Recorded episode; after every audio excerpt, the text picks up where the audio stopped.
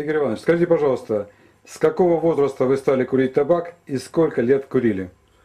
Я начал курить лет 18 и курил еще 20 лет. Вы в период курения табака пытались избавиться от него?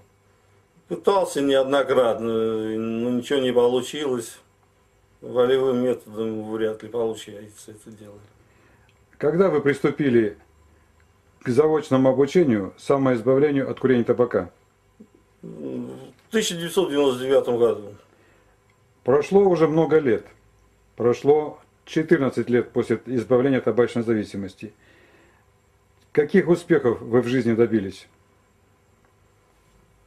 По здоровью прибавилось, не знаю, уважение и самоуважение, самое главное, наверное.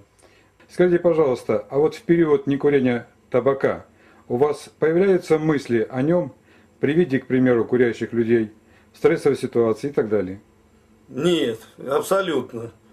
Я могу даже развернуть ответ. Э, На работе меня ребята провоцировали во время принятия алкоголя, и ничего у них не получилось.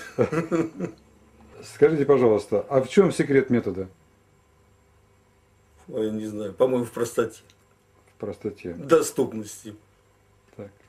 Вам вы долго занимались самоизбавлением от табачной зависимости?